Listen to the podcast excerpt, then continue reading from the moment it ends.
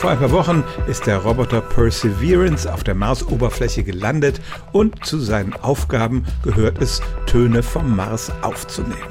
Von denen sind auch schon ein paar online verfügbar. Es ist erstaunlich, dass wir bis jetzt überhaupt keine Tonaufzeichnungen vom roten Planeten hatten. Es gab schon mal ein paar Missionen in der Vergangenheit, die das tun sollten. Die eine ist auf der Oberfläche zerschellt, bei der anderen hat die Technik nicht funktioniert. Tonaufnahmen auf dem Mars sind mit einem Problem konfrontiert. Die Dichte der Atmosphäre dort beträgt nur ein Prozent der Erdatmosphäre und das heißt, Schallwellen werden nicht so gut übertragen. Die gleiche Schallquelle erzeugt also auf dem Mars einen leiseren Ton als auf der Erde.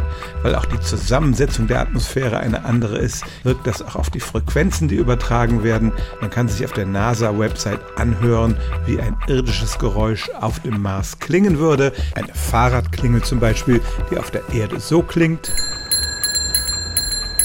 Klänge auf dem Mars so. Es klingt viel dumpfer, ein bisschen so, als würde es durch eine Wand hindurch aufgenommen. Aber natürlich gibt es keine Fahrradklingeln auf dem Mars. Viel zu hören ist da bisher nicht. Keine Gespräche von Außerirdischen oder so. Bisher hört der Rover sich vor allem selbst, etwa wenn er mit seinem Laser Steine zerschießt. Auch ein paar Windgeräusche sind zu hören, aber das war's dann auch schon.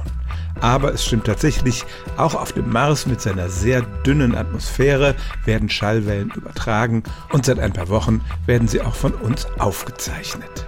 Stellen auch Sie Ihre alltäglichste Frage unter stimmtz.radio1.de.